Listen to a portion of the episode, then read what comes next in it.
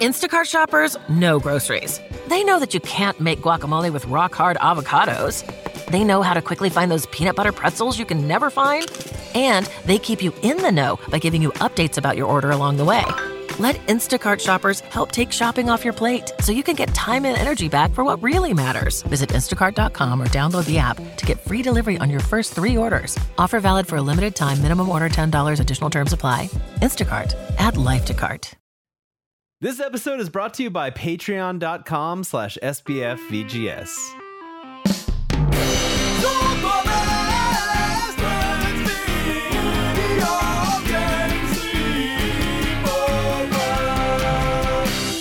Welcome to Super Best Friends Video Game Sleepover, episode 175. You're listening to the number one video game podcast on the internet that features my best friends. I'm one of your hosts, Adam Redding. Joining me is Mike, the Platinum Parsnip Lopez. Parsnips, that's food, right? It's a cute and hairy vegetable. That's right. Well, I think that's the leaves like are hairy. Yeah, and you know, there you go.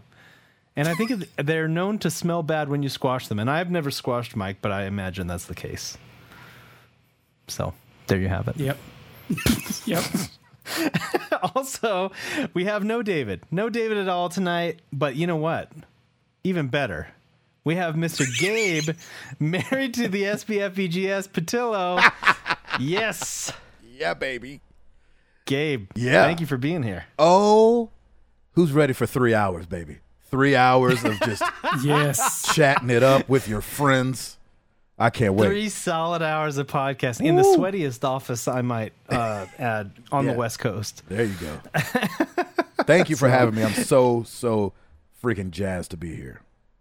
Yeah, man. All right. So, of course, the Super Best Friends Video Game Sleepover podcast comes to you every fortnight, with each of us coming to the table to discuss one burning topic from the world of gaming. But first, gentlemen, what are you playing at? Gabe, you got up? Yes. Oh, me. This is going to be super duper fast. The answer is nothing. I wish I've been playing things, but I haven't. I've been super busy on the road, and then right after I got off the road, I went on vacation with my family, and so I just got back on Friday or Saturday, and I've been downloading some things because I'm about to set some time aside. I let my wife know. I said, hey, just so you know, I need a little time.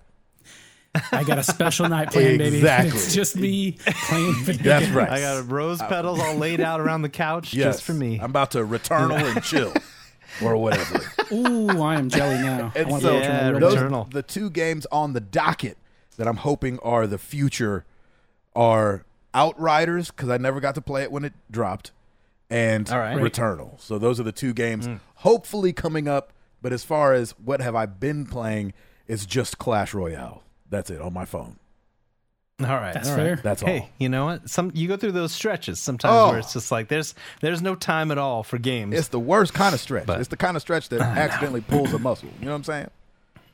Yeah. Mm-hmm. I'm not a fan of it. I'll tell you that. No, amen.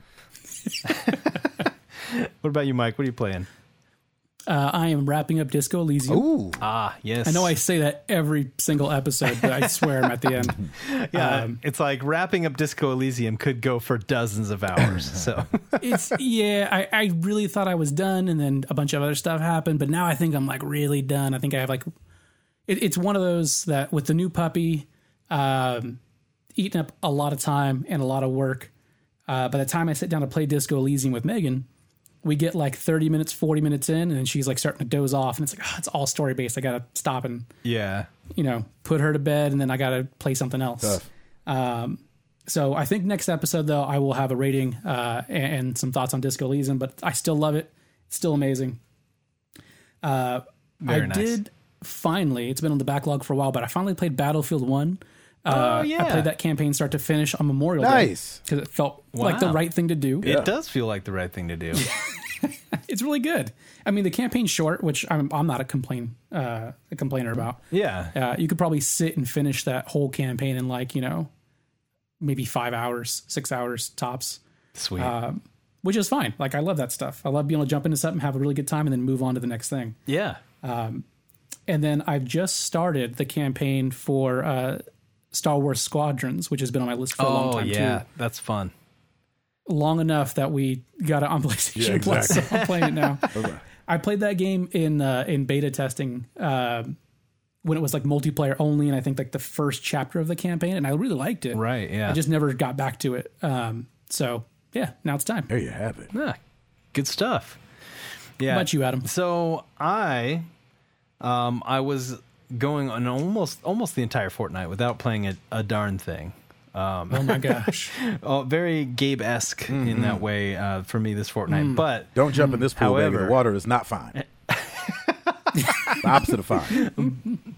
But I will say, I think it was Tuesday, I was able to jump into Oddworld Soulstorm and played the first area of that and maybe like half of the second level. And that's super fun. I'm a big Abe's Odyssey fan, going all the way back to PlayStation 1. So and it's fun. So like, Soulstorm is great. Yeah, it's fantastic. That's so good to hear. Yeah. So I mean, it lacks some of like the theatrical or like the cinematic polish, I'll say, of like big blockbuster AAA games that exist now. But like, it still has that charm. That Oddworld charm. So, but yeah, the gameplay it's kind of like 2.5D in that, the camera will like swoop around and stuff as you go around a corner, but the gameplay field is all 2D. And so it feels very much like those old Abe games from the PlayStation 1. Nice. So yeah, I'm enjoying it quite a bit. It's very pretty. And I do like that, like, the way they have the level structured, you can see these areas super far away, and then pretty soon you're there, like just based on the way it's all laid out and you're exploring. So I mean, it's very cool the way they've laid everything out, and good times so far. And then this one kind of took me by storm. I did not anticipate loving this game as much as I do, but we got Super Mario 3D World plus Bowser's Fury on the Switch. Oh, right. Yeah, and so we had played Super Mario 3D World on Wii U way back in the day as a family, and it was a good time. We beat the whole thing. I mean, I'll say we beat what we thought was the whole thing. And then, like, we bought it again for Switch because it has the Bowser's Fury add-on. And then, like, my son was playing through it, and he was like, okay, well, this is like the super hard level that we made it to before, after you roll the credits.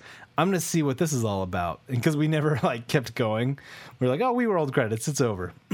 Well, yeah, there's like 8 other lands after, like different worlds. Oh my after gosh. That. It's maybe not 8. It's like at least 5, though. You have to go through like a rainbow land and a mushroom and a star, and like it's crazy. So yeah, they played through the rest of that. I watched, and I was very dismayed that we had missed out on that much game before. But I did play through most of Bowser's Fury last night, all in one sitting, because you can beat the whole thing probably in like 4 hours. And it is super fun. So it's like, it's all cat stuff. Like, you know how Super Mario 3D World is, they really got into like the cat stuff. Well, that's basically, they leaned into that even more. It's like, that's what you're collecting the whole time is cat shines and cat coins and huge bells to turn into a giant Mario cat and stuff. And it's that stuff's pretty weird. I'll say that. But man, is it fun? So well, cats are weird. If we can start there, that's true. I mean, it's like you get this giant bell and become a ginormous like sphinx size Mario lion with a huge mane. Huh. And I have to say, it is gloriously fun. So yeah, big fan of Bowser's Fury. I did not see that one coming, but I've been loving it. So. Yeah, that's what I've been playing. There you go. Nice. Very cool. So I think it is about time for the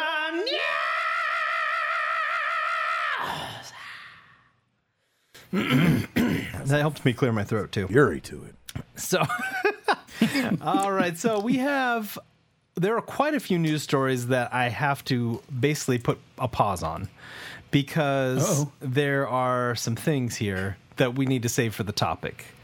Which, coming a bit later, we're going to be talking about Horizon Zero Dawn, or excuse me, Horizon 2, Forbidden West. So for right now, I'm going to stick to non-Horizon-y type news stories because there's a lot of Horizon-y news stories here. But yeah, so let's just delve right into God of War Ragnarok, you guys. Oh my gosh. So please, let's do. They let slip. I mean, not let slip. This was something they put on the PlayStation blog. It was not a leak. But yeah, God of War Ragnarok has been moved into 2022 to give Sony Santa Monica more time to polish and make it amazing. And I'm all for it. Because I just want them to make we all knew that was coming. Yeah, I think this surprises no one, right? Like, no. I mean, how many of us really were thinking we're getting Horizon and God of War in 2021 after a pandemic year? Yeah, if we get both of them within 6 months of each other, I'll be like, oh, they did it. You know what I'm saying? Yeah. Like, definitely when the announcement came, when it was like when it just showed what that little circle thing, and then Ragnarok, and then 2021. I think anybody that really pays attention was like. That's not happening. No. Not next year. At the soonest, maybe like March 2022. Yeah, unless they said it was like DLC or something like that, like strictly DLC. Right. Then maybe I'd have believed it, but not a full, another full game. That's so right. Yeah, that was one that I'm not surprised by at all. But yeah, it's also one that I'm not super, butthurt about. I just want them to make an awesome game. So sure. This one is pretty wild. Nintendo has been awarded $2.1 million in the ROM Universe pirated games lawsuit. Yeah. So Nintendo went after a ROM site, actually several. This is one of them, ROM Universe. And apparently the guy who was running the site was making about $30,000 a year off of it. And now he owes $2.1 million. That's what I was going to say. I had a quick question. Were you guys ROM kids? Yeah. Like, did you guys download ROMs like back in the day and play them? You know what? In my youthful ignorance, wayward days, Gabe. Yeah, no, me too. No judgment. I'm just saying, like, everything about it was free. And so when I saw this, I was like, Nintendo was awarded $2.1 million. I was like, they ain't getting that money. That's like if they, we sued Chuck from down the street for $2 million. Chuck's just upset about it. Chuck ain't got $2 million. Yeah. Like, even if he were to save some money up and put something on it, it's not going to touch $2.1 million. Exactly, right? Yeah, I mean, I the only time I've really experimented with ROMs, because I know David, he was the guy. He was the source. He's the ROM baby. Back in the day. Yeah. He's your dealer? He was the ROM kingpin I knew. I got what you need. Yeah. Knock three times on the door. And kick it once on the bottom. I'll know it's you. Yep. Hook you up some ROMs. So yeah, David was the ROM kingpin that I knew. And then he was always pushing his ROMs on me, and I was like, no. I don't do that kind of stuff. I'm pure, man. And then, but then I got a Raspberry Pi maybe like 6-7 years ago. Oh yeah. And I built a retro Pi, and I downloaded a ton of ROMs and threw it on there. Yeah. And really, for sure. And I played them for like a couple afternoons. I was like, this is so cool. And then I never touched it again. So I'm surprised the guy made like $30,000 a year. Really? Like, that's a lot of money for ad revenue. Traffic. Yeah. Yeah. Just ad revenue. A lot of traffic going to it, I guess. Well, so what he was doing, where he messed up at. David's in the chat. He says, hey, don't blow up my spot. Don't knock him out. Nintendo's on a warpath right now. You can't be ratting right now in public. Yep. Doug Bowser. No, so where this guy... He's on the case. Where this guy messed up at is that not only was he uploading ROMs himself, which is like a huge like legal thing that a lot of other ROM sites have used. Like, hey, we're not putting them up here. This is users putting up... They could be coming from anywhere. I don't know where they all came from. It's not my stuff. It's just in my basement. So not only was he uploading himself, but then he was charging for like a premium access, which was like either putting certain ROMs behind a paywall or saying like, hey, the downloads are going to run super duper slow. They're going to trickle in unless you pay. Then you get like, legit access. Which is funny too. ROMs money. Are like this big. You know what I'm saying? Like, they're like what do you mean trickle the downloads? Like, how slow can you be downloading that? How hard? It's like 13 megabytes for the Super Nintendo game, and it won't download. Exactly. How hard do you have to throttle it to make it to where a ROM takes a long time to download? Dang hard. Like, this thing is 32K. Yeah, exactly. Yeah. You're getting 1K an hour. Saying, like, Nintendo's not going to collect anything off this guy. Like, he's not making money off the site anymore. He's like, I think his sole income is like welfare. Yeah. So he'll probably be regarded as judgment proof and they won't be able to collect anything, but that's okay. Nintendo's more after making the point, you know, the, making the point, getting the precedent for other cases, things like that. Yeah. He's like the pirate and they're putting him out in the cage by the road to turn into a skeleton. Right. What's, I think, really wild about it though. And this kind of comes back into what Gabe was saying about where this $2 million come from, is that Nintendo is saying that a lot of their ROMs that are on the site, these old Nintendo and Super Nintendo, not only does Nintendo not even sell these things in the eShop right now, like you can't go on your Switch and buy these Nintendo games, but Nintendo is arguing that each one of these ROMs, they lost $20 to $60 on each one. These are all like brand new priced games that people are downloading. So that's how they got to their judgment number they were asking for was way higher than 2 million. 2 million is what it got reduced down to. It's when they saw that's his crazy. Picture. They were like, let's just go for 2 million. This guy, man, that guy ain't got no money. Broke. Now he's going to stay broke for the rest of his life. Yeah. Well, and he represented himself in court, which is also not like a great thing to do. Yeah. Like Nintendo's got an army of lawyers. He's like, I do it myself. He's like, lawyers are expensive, man. I'm not paying for that. I went on Reddit and asked a couple of guys. I've seen two movies and went down a rabbit hole of YouTube videos, and I think I got this. No, I didn't. I'm going to filibuster when I get up there. Like, nobody, we haven't even started. Oh, okay. Sorry. My fault. All rise. Oh, I object. You don't stop objecting. May I approach the bench? You got to say that a few times. Oh, can we please head to the judge's quarters? I have a thing I need to clear up. I think we're going to need to adjourn for a bit. Yeah, exactly. I move for recess. Exactly. I'd like to strike from the minutes. Martha, stop typing. Martha. Tell the court reporter, strike that from the can you take that? Strike when I objected before we started, will you strike that from the minutes? I'd like to also talk about this jury. I don't know any of them. How can they be my peers? I don't know any of these people. Sir, you don't know how this works. All right, so next news story, and this is pretty exciting for the VR faithful, such as myself. All right. Sony has revealed 7 new PlayStation VR games and shown them off, which is pretty sweet. Sniper Elite VR has gotten a release date, and then a bunch of new stuff, right? So we have Arashi Castles of Sin, which is like a feudal Japan stealth kind of like, it looks kind of like VR Ghost of Tsushima. Okay. And then you've got Puzzle Bobble 3D, which is like VR. That actually looks kind of legit. Bubble I like that.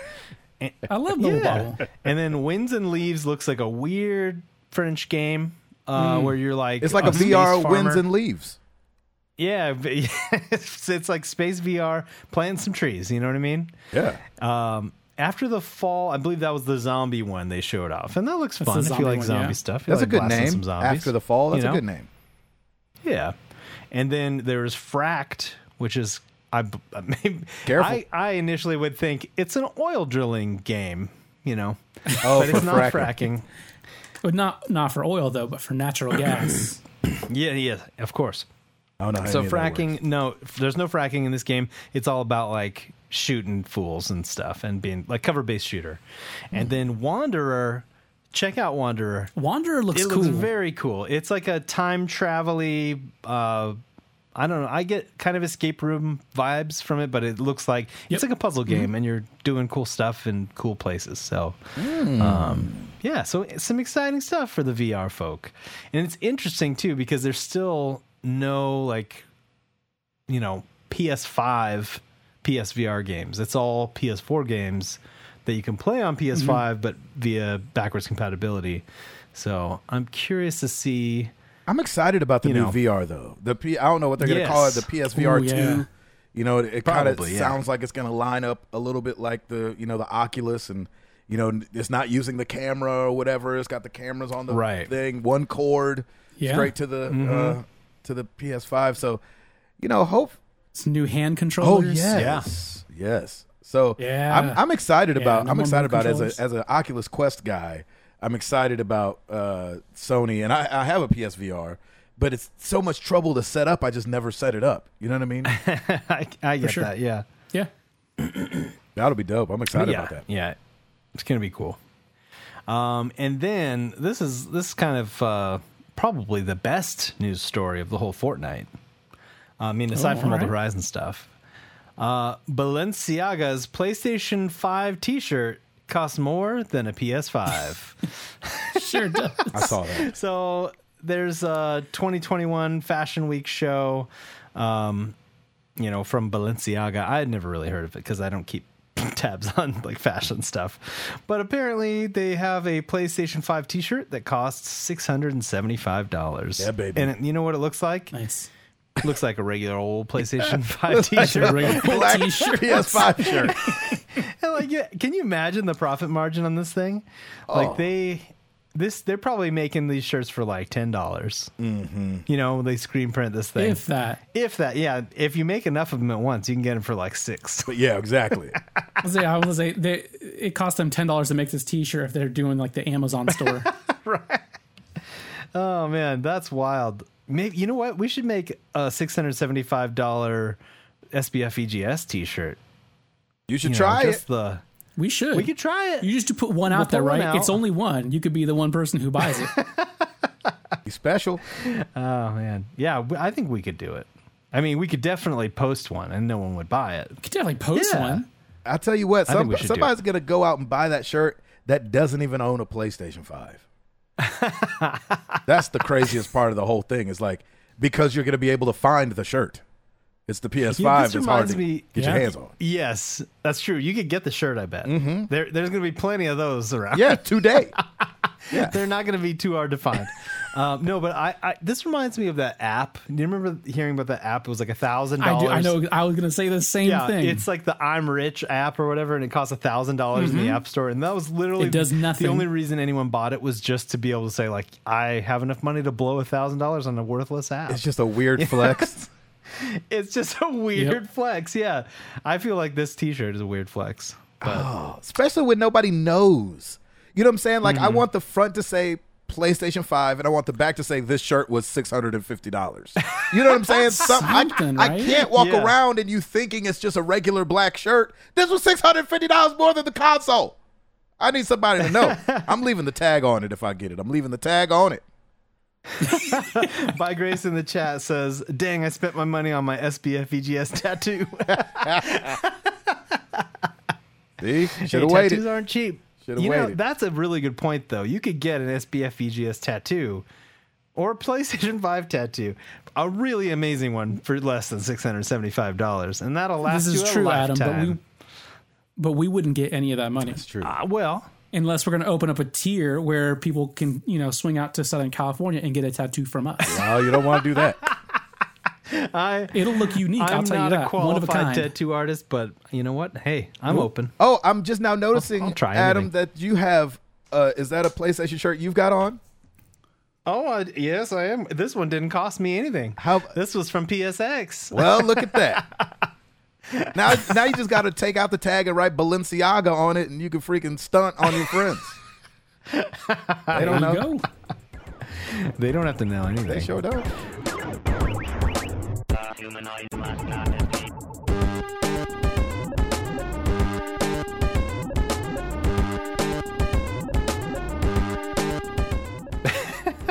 All right. Well, that wraps up the news. I believe, if I'm not mistaken. It's time for Mike to struggle to read the tweets. Here's the problem, Adam. I ain't got no tweets. I got no tweets. We're tweetless. That's a struggle. In Seattle. That's a struggle. Yeah. That's a struggle to read it when it doesn't exist. They don't exist. I think I can make up some tweets real quick. Just mispronounce somebody's name. Just anybody. Now, David is in the chat. He says there were tweets. He's saying he's calling you a liar, Mike. Listen, this is on brand. I mean, you said struggle to read them. He doesn't even think they exist, and they're there. That's a struggle. I'm gonna go back. That's the definition of a struggle. I think maybe Mike didn't want there to be tweets. I think he wants the spotlight all for himself, folks, ladies and germs. I mean, that don't make no sense, Adam, because this is my only segment. This would be the prime position for me to have a bunch of tweets. All right. We have one tweet. Oh, David was lying then. And I don't understand it. Well. So I'll read it to you guys. The struggle will continue. Let's do this thing. Josh Bailey wrote in and said PSMR. Am I right? Is the M near the V on the keyboard? No, it doesn't look like it. It's not real close. It's not super close. But I mean, it's in the same row. Listen, I guess it is. I agree. Mr. Josh Bailey, you're going to have to hit me up. I do not understand your tweet. I'm very sorry. He's exactly right. But I love you as a person for writing it. And David has reversed himself. He says, there were tweet. There were tweet. Yeah. No, I think if we have anyone from Twitch that wants to write in right now. Because PS Mister is like a secret and maybe rumored product. No one knows about it yet. PSMR. Oh. It's the PlayStation Man. Yeah. It's maybe a new mascot like the Michelin Man, but made of PlayStation 5s. Mm-hmm. That's right. You know? It's actually, they have little action figures out for it already, but they're overseas. You can't get them here in the West yet, but they are $650. So that is a problem. So if now is PlayStation Man wearing the PlayStation very expensive? A miniature version, of course. Yeah, small one, but you can change it. You can change it out. So Mr. Joe here in chat says, "Will there be an MTTG SBF VGS meetup for fans?" Listen, I say it's not out of the realm of possibility. This is what we do. We can do this. This is what we do. Let's just make sure that we have our podcasts going long enough that we exist for next year's E3. We'll come to town. We'll come out west, and we'll do an MTTG SBF VGS meetup for the fans. I like it. Number one, that's a lot of letters, and number two, it'd be hype as a mother. So many letters. Yeah, and if you don't know what all those letters mean, Gabe, of course, is from Married to the Games podcast. Oh, of course. And then we are from Super Best Friends Video Game Sleepover. So that's what all those letters are. That's right. So it'd be Married to the Games. It's a lot of letters. I love it. Sleepover. Meet up in L.A. Married to the Super Best Sleepover Games. I like it. Where's the tattoo? Who had the tattoo gun? Who had it? Let's get that tattoo right quick. Yeah, see, David said he's in. So, David, you come out west next year. E3 will probably be in person if Jeff Keighley doesn't kill it by having Summer Games Fest 2 days before it this year. And if it exists, man, we'll come out there and let's do it. It'd be amazing. We'll do a live podcast. Now, I think what we need to do, we need to find some Mr. Grimm's in unlikely scenario where we can con David into getting an SBF EGS tattoo. Yes, because I feel like he's not really a tattoo man. If we're being honest, no. Do you guys have tattoos? But I don't. I got nothing. Michael, I can't say just those dolphins in that circle. It's in a. Yeah. In my lower back, but slightly off to the left. That's why you don't want to talk about it because it's a little out of place. Beautiful. I feel you. It wasn't done well. It happens. Right. You can't use a Groupon for everything. You know what I'm saying, Michael? So, like, for instance, my dad, we got him to agree back when I was playing in the band, like, Dad, if we get an album that goes platinum, you have to get a tattoo. And he agreed to it. Oh, of course. So I feel like we just need to find our... David will agree to getting this tattoo under these circumstances, right? And then we got to work like the Dickens to make it happen, Mike. What do you think? Okay. And then... How many retweets from Sony do I have to get? No, man, it's got to be a way bigger deal than that. Y'all got to get Kojima on the show or something like that.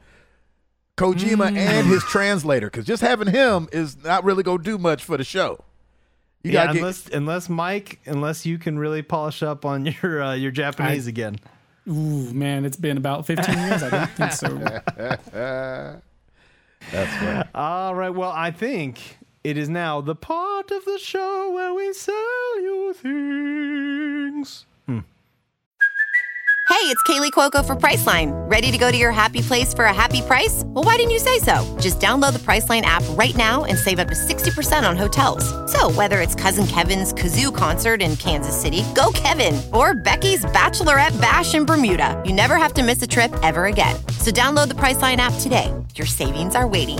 Go to your happy place for a happy price. Go to your happy price, Priceline. Beautiful part of the show.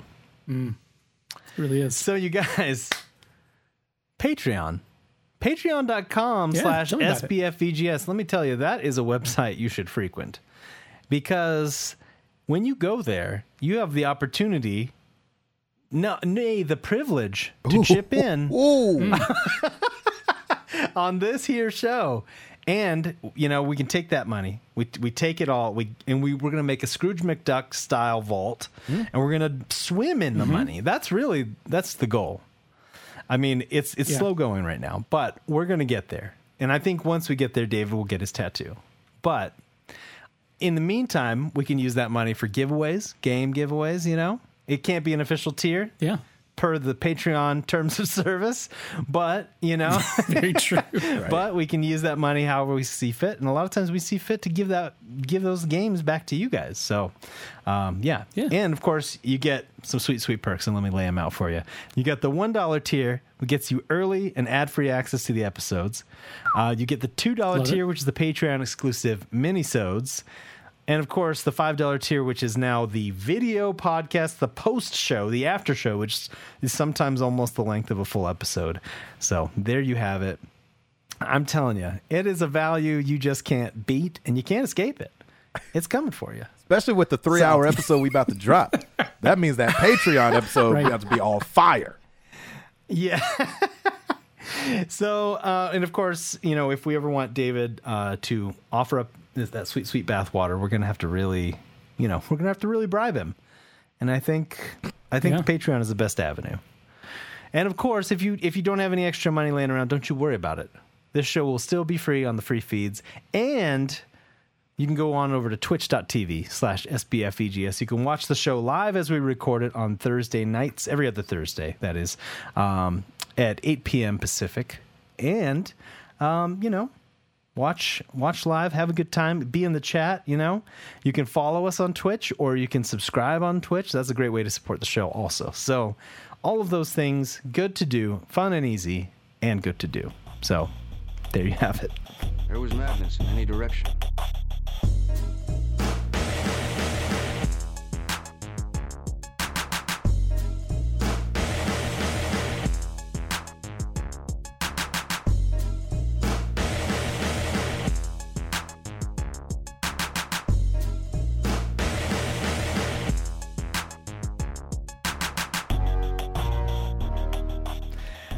All right, topic time, meat and potatoes.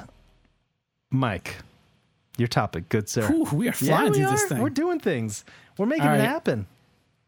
We got to make up about 2.5 hours, we promise. I haven't even got started yet. It's our shortest ever. All right, good. All right.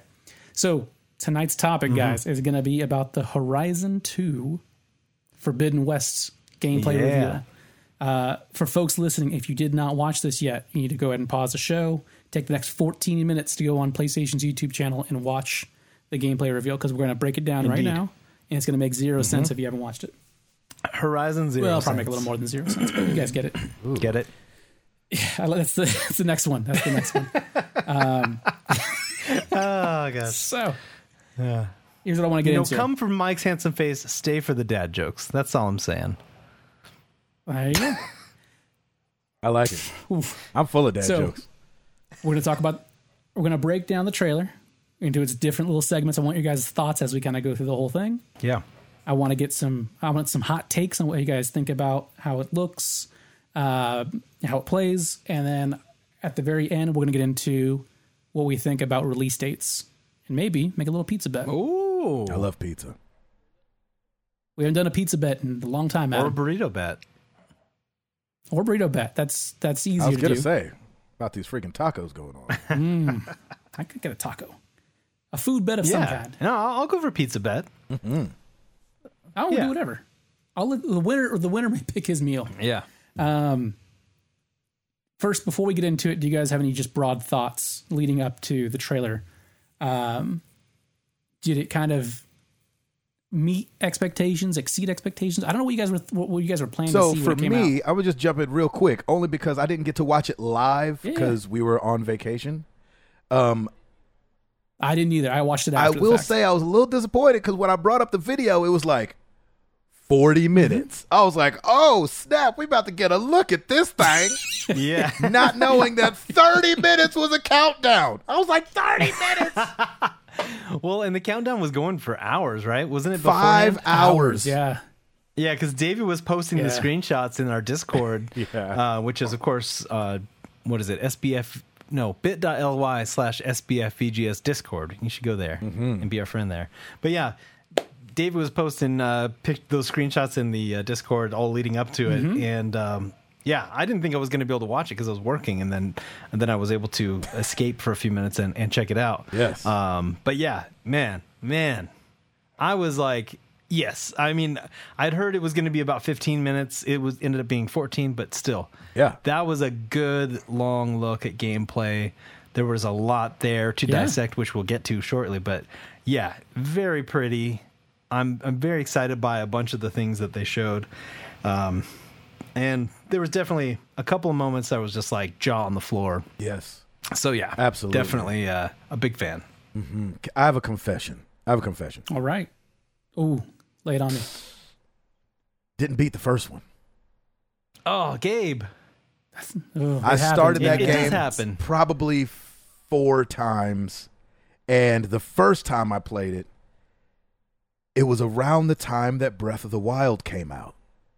Yeah, and I feel like a lot of people, you know, either jumped full into one or the other. And so I had already started Horizon. Yeah.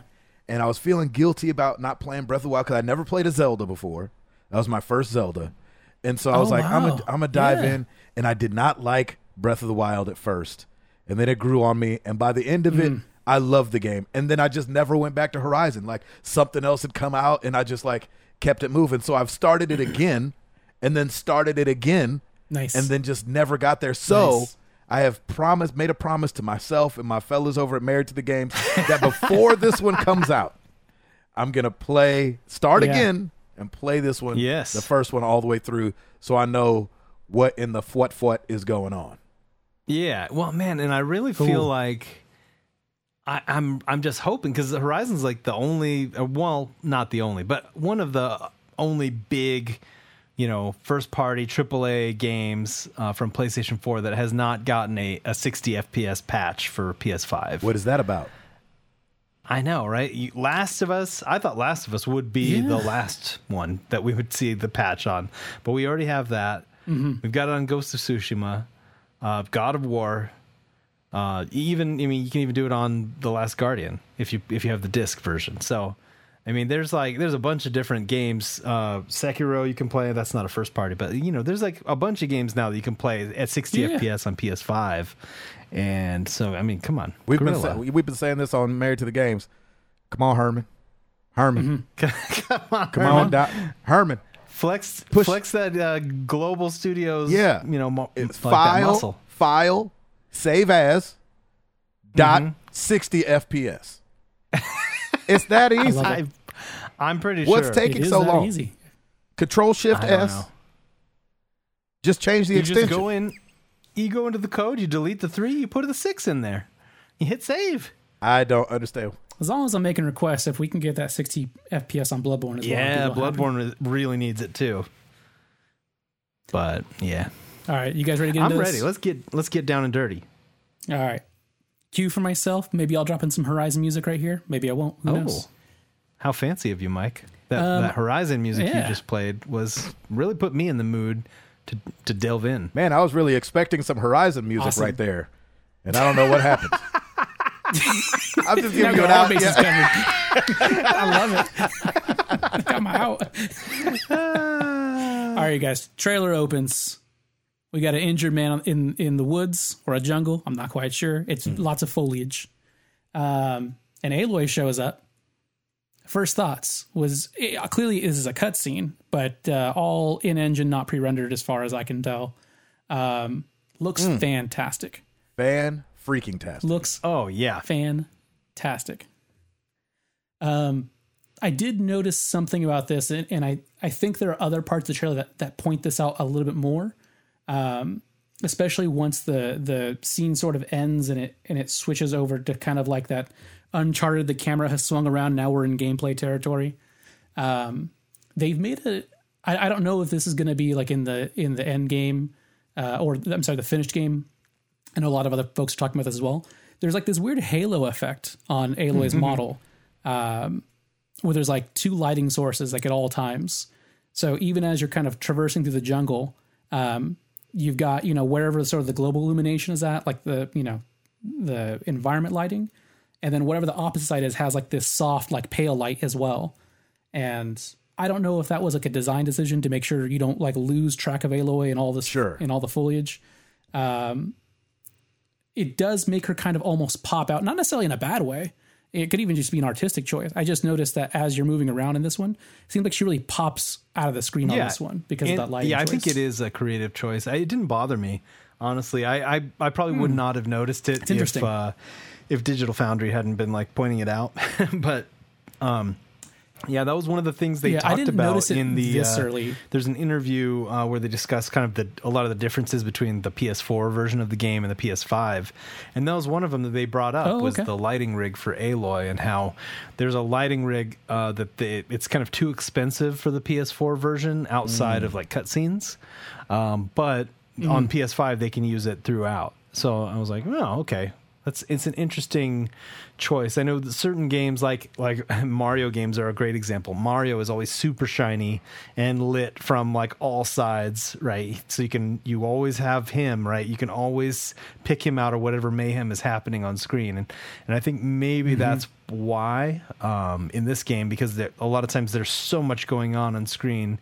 And even though Aloy is going to pretty much be dead center all the time, you know, it just helps her to stand out probably. I had a question for you guys, as somebody who didn't play the first one as much as I should have.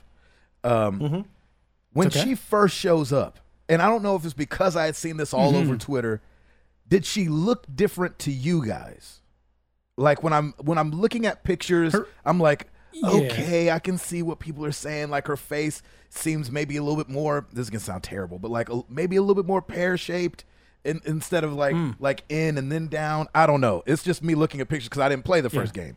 But to you guys, did she look that different? Because it seemed to be a little hoopla on the internet that I didn't. No, I know what you're talking about. I've also seen this hoopla. I will say the character model looks slightly different. Not so much so that like I couldn't tell. Like, oh, is that the same person? Like, no, it's clearly her. Yeah. But like you said, there are changes. I think slight changes to the face shape. But yeah, I think this model still looks fantastic. Yeah, I think, but it does look slightly different. No, and I think that people are responding to the fact that she does look older. She looks a little bit older, right? Like she's supposed to be fairly young in the first game. She looks maybe, I don't know, 5 years older. I don't know if it's supposed to take that much or be that much longer. I have no idea. But yeah, I mean, it definitely, like if you look at the character model in the first game. Yeah, her face is definitely matured, I'll say. It's been undergoing some maturation. Yeah, okay.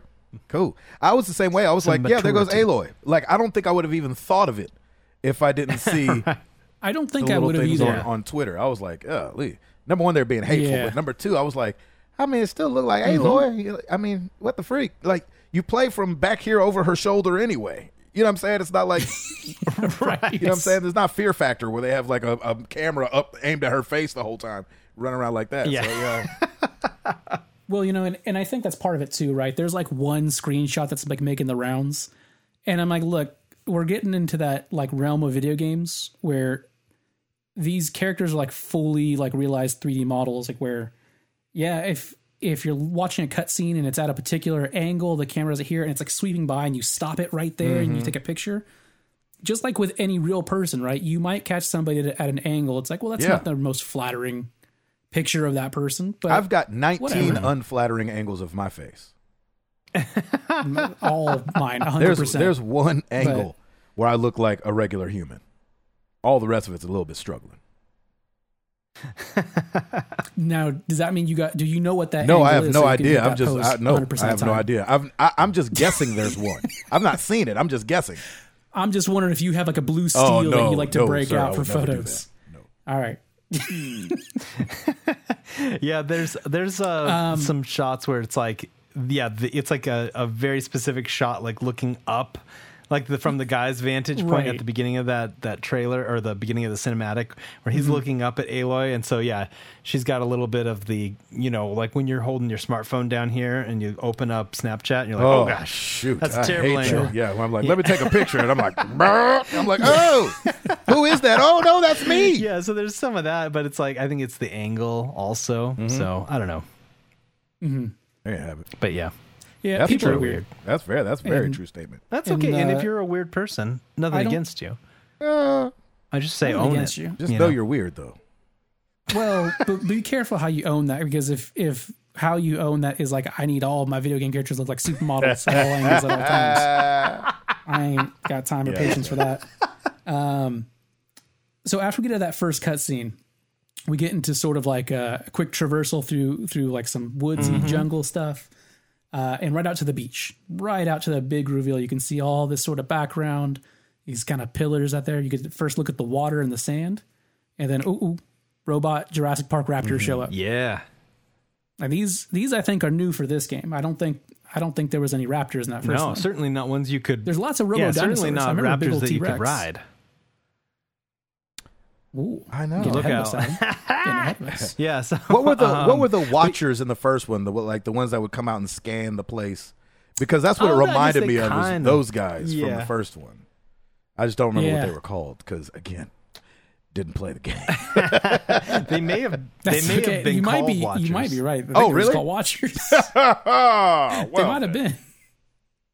Yeah.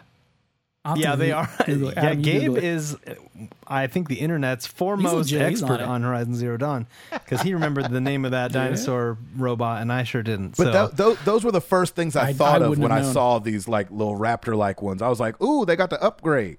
You know what I'm saying? They're like, you know, new year, new me kind of thing.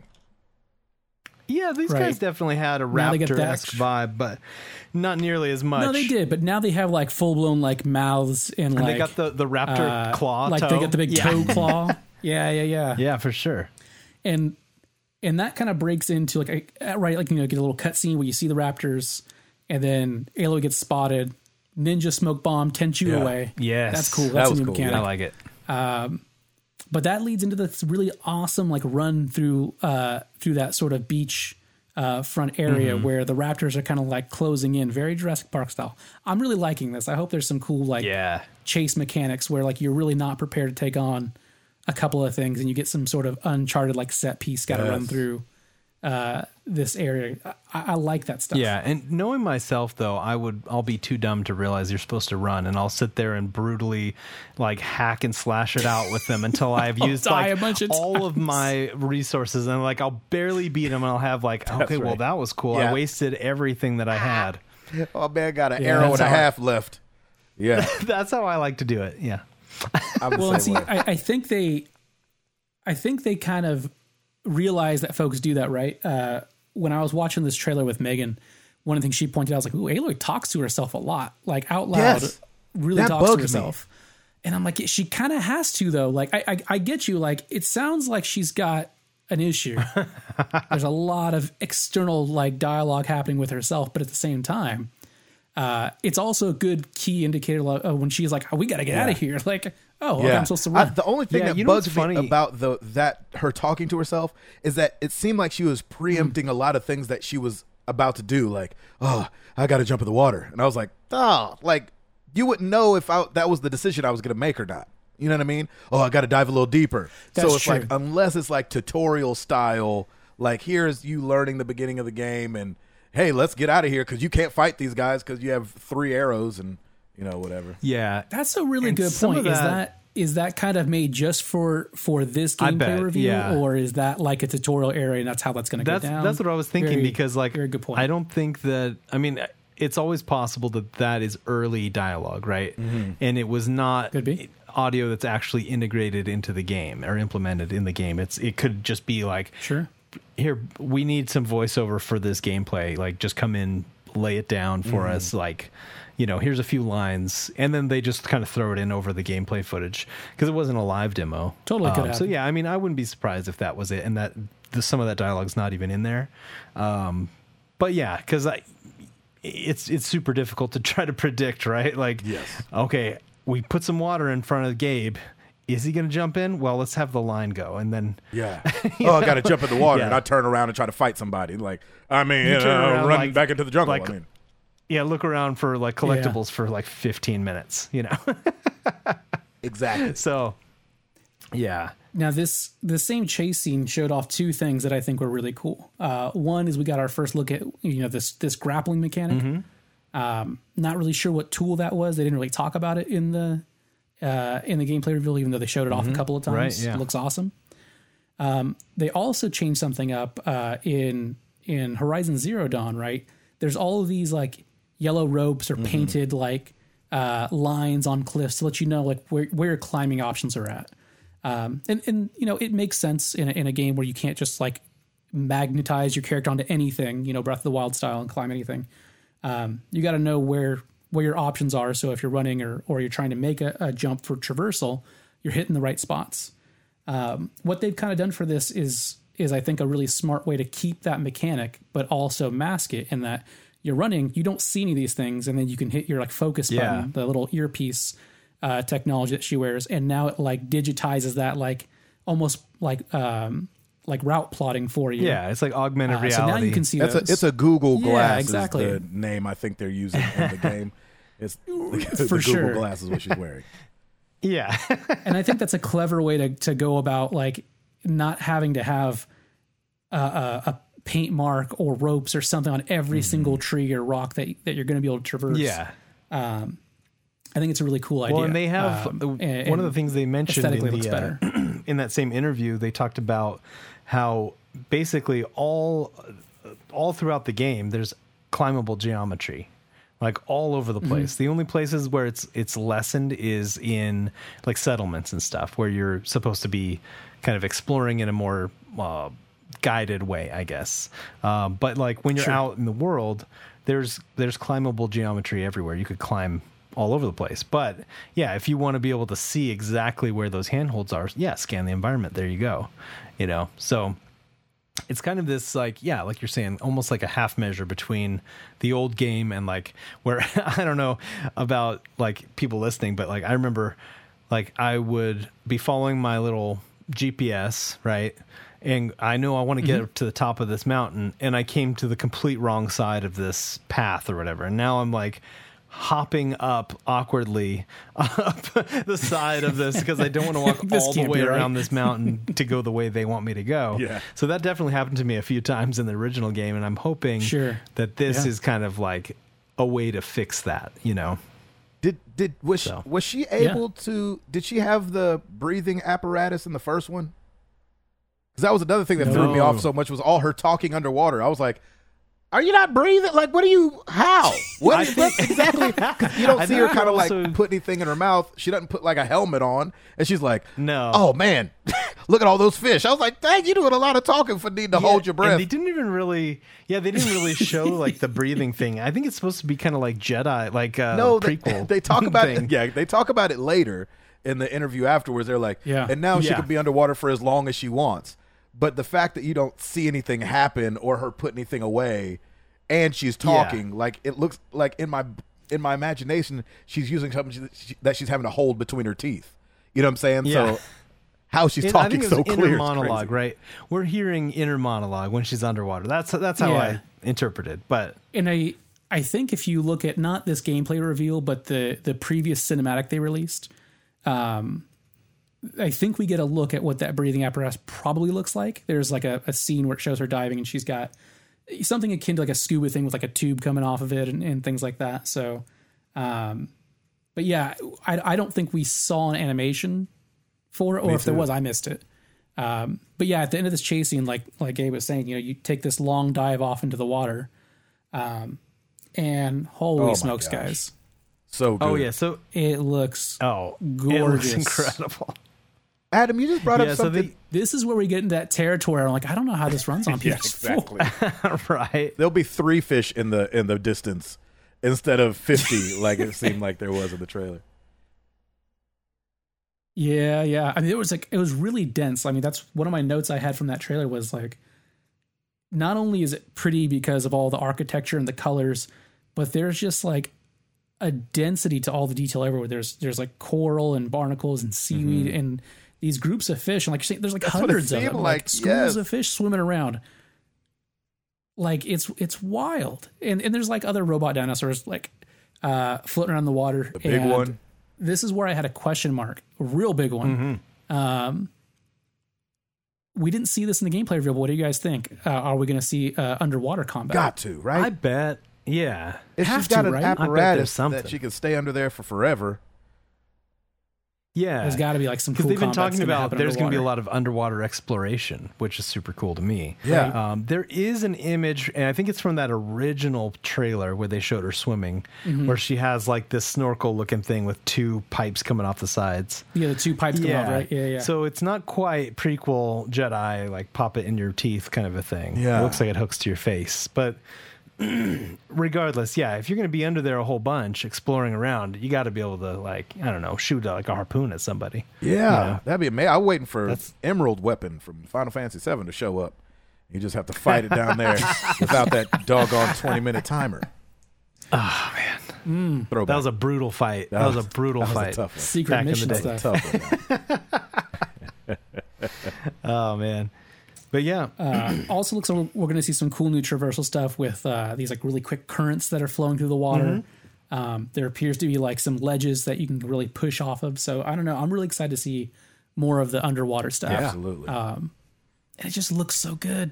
It looks so good. Oh man! There. As soon as that part where like she sees the smaller like machines swimming across, and she's like, "Okay, I'm gonna go under," and she goes under, and like there's all that like bioluminescent stuff. And like, oh my gosh! Yeah. Yes. Like that was the jaw drop moment for me. It felt like something out of Avatar. Yeah. You know what I'm saying? How colorful Avatar was. You're like, oh my gosh! This is it's literally beautiful, like you're saying. Well, and that was when Mike and I watched the gameplay reveal together, and you know, while holding hands and stuff, and like the there was this whole part where the like when she gets to the beach, right, when you first see like the raptor dinosaurs or whatever, or the raptor machines, and then but like I was like, man, these buildings look like Naughty Dog quality, like all those beach shacks and stuff. I was like, man, that is a huge level up for Guerrilla, because like they've, and the lighting is so much better. Like there's so much more detail as far as like, you know, volumetric lighting, shadows, like there's a lot of depth kind of in the lighting this time around. It's not just like, okay, this part's dark and this part's light. There's a bunch of shades of each one of those all throughout. Things just look, they look fantastic. Let me ask you something. The one thing, because I felt the exact same way. The one thing that I've given another game a hard time about, and so I felt like I had to give this game a hard time about too.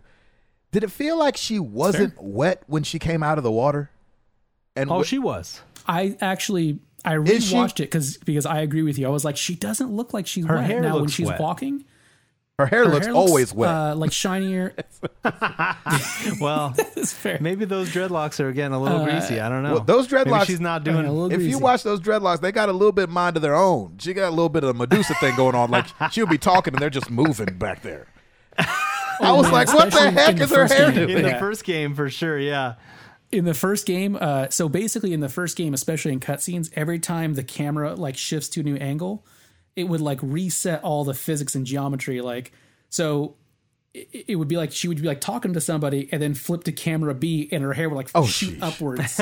Like gravity had just like reinstated after, second. Cause I'm watching her come out of the water here, and she kind of like, you know, she kind of like is swimming as she's getting out, and her hair's bouncing like it's super dry. And you're like, oh, now that is super nitpicky, like, by the way. It was just something I noticed. It is. Do you remember how egregious it was in Tomb Raider, in the bad one? It's probably, I think, the most recent one. She comes out of the water and she's like completely dry, and everybody was like, like your hair's not even dripping.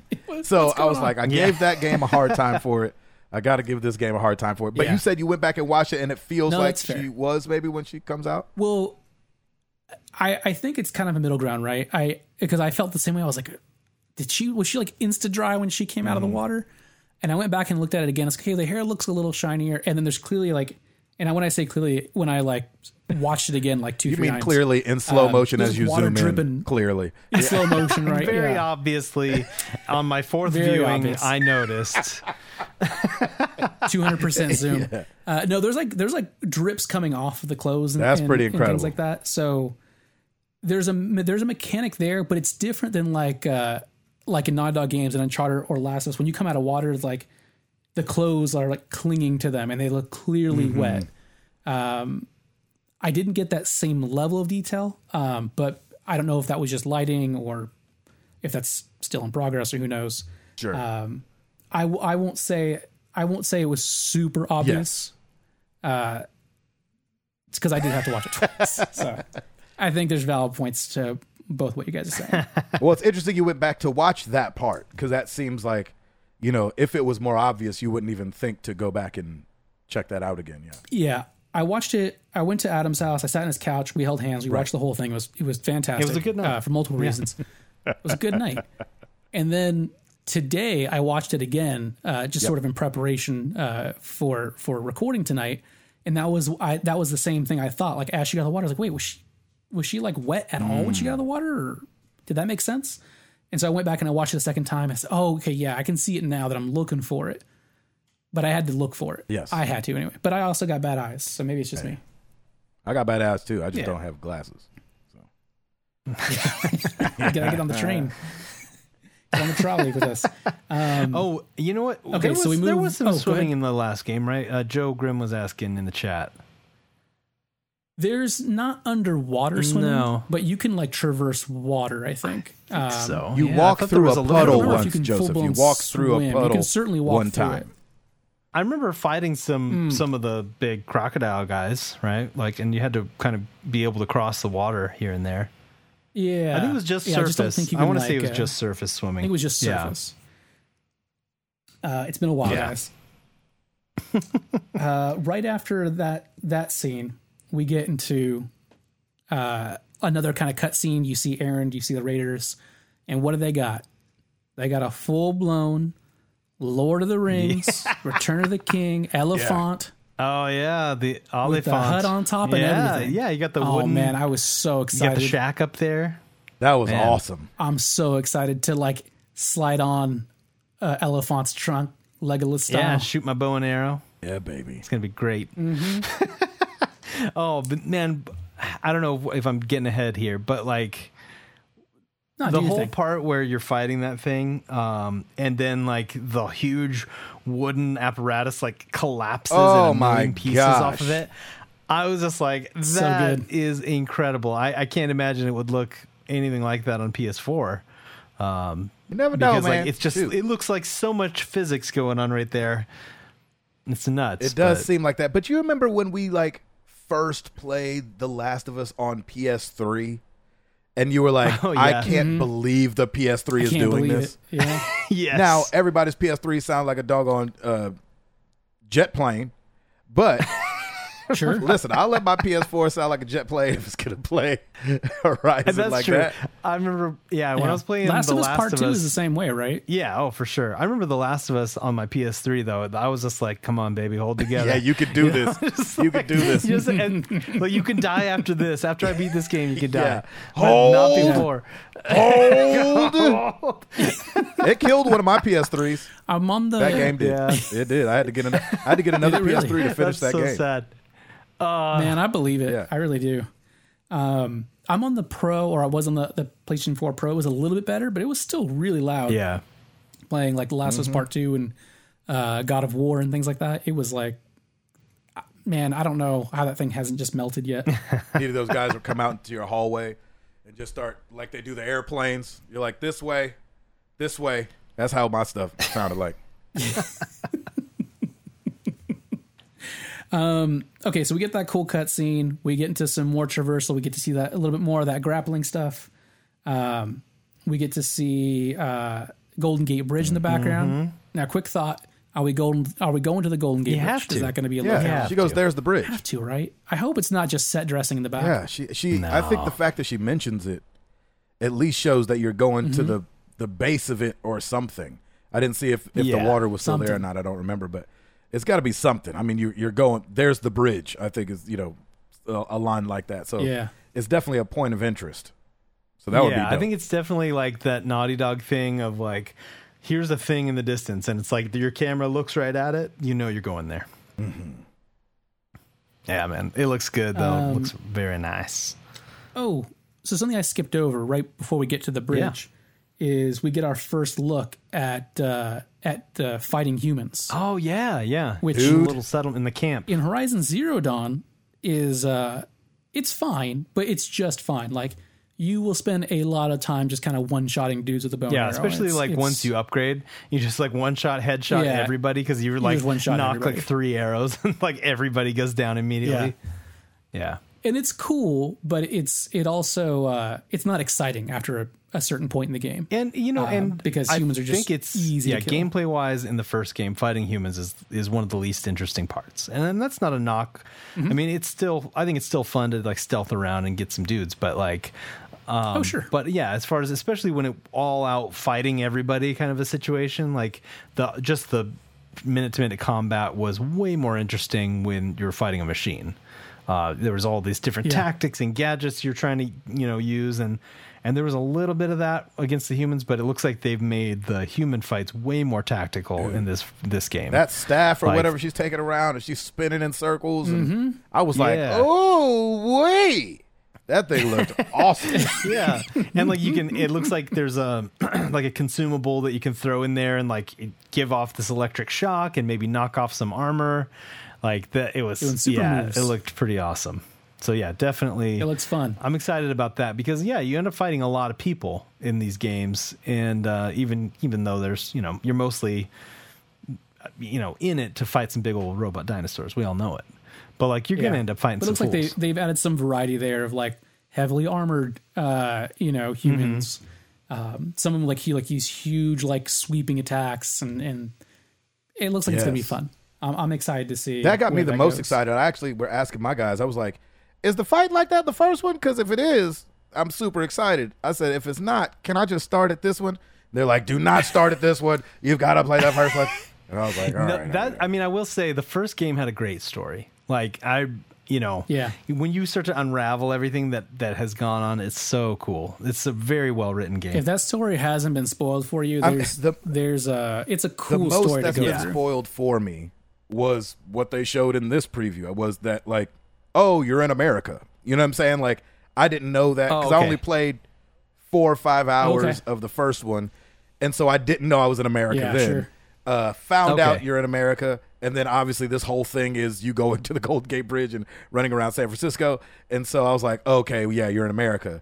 But that's all I know. That's a shame. That is a shame because that was one of the coolest things when I finally figured out where the first game was set, because it's not something they just came out and said, and then you start to like see these landmarks and stuff like, oh my gosh, it's set here. And that'll still be cool, I think, because you've probably been to this place, in your travels. Game. Oh, yeah. And so I'm from the Bay. Yeah. Well, no, and I'm talking about in the first game when you play it. I haven't. When you figure out the setting of the first game, it'll still be cool. Nice. Okay. Yeah. Okay.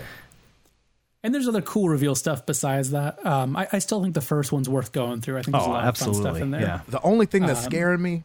Ooh. I looked up the how long to beat because I was like, I'll just fly through it right quick. Mm. No, they said that first was like 22, 25 hours. I was like, I got the platinum in about 40, I want to say. Yeah, I'm definitely not doing that. Yeah. I think you could probably beat it in less than 20 hours for sure. Less than 20? Mainline that story. Oh, yeah. But do I need all the upgrades from doing the side stuff to make the end? No. Like... powerful enough? No, the upgrade stuff is cool. Like it's fun and stuff. But I think when I was chatting with Adam, it must have been with Adam because David only he played through it. Yeah, he beat it recently. Did he beat it? Okay, yeah, he beat it recently on the PC release. But I think when Adam and I talked about it, I think with the time I beat the game, I was like almost 10 levels lower. Okay. Than you were when you beat it because I think you were doing a more of a completionist run. Yeah, like I was doing everything except for like the hunting grounds stuff, and then that ended up becoming like a super cool part of the game when I went back after beating it to do that stuff. So yeah, it was. But I will say, if you're doing like the completionist thing and you get like the super awesome perks, right? I don't want to spoil, but even though it's an older game, but yeah, like you get all this stuff, right? And then if you go to beat the game, it was so easy. Like after, you know, getting all the goods and then going back to like refinish the game to like register that sweet plat. It's like the first time that last end fight was like this frantic, difficult, tense thing, and the next time, like I'm worried about my resources and all this kind of stuff. And then the second time I beat it, I was like, oh well, you done deal. This is super easy now. Really, you know, like so. I feel like it was like you can make it by continuing to level, continuing to grind, continuing to get like cool gear. You can make the end of the game pretty easy for yourself. I like going into final bosses OP. Like I don't want final bosses to be a grind.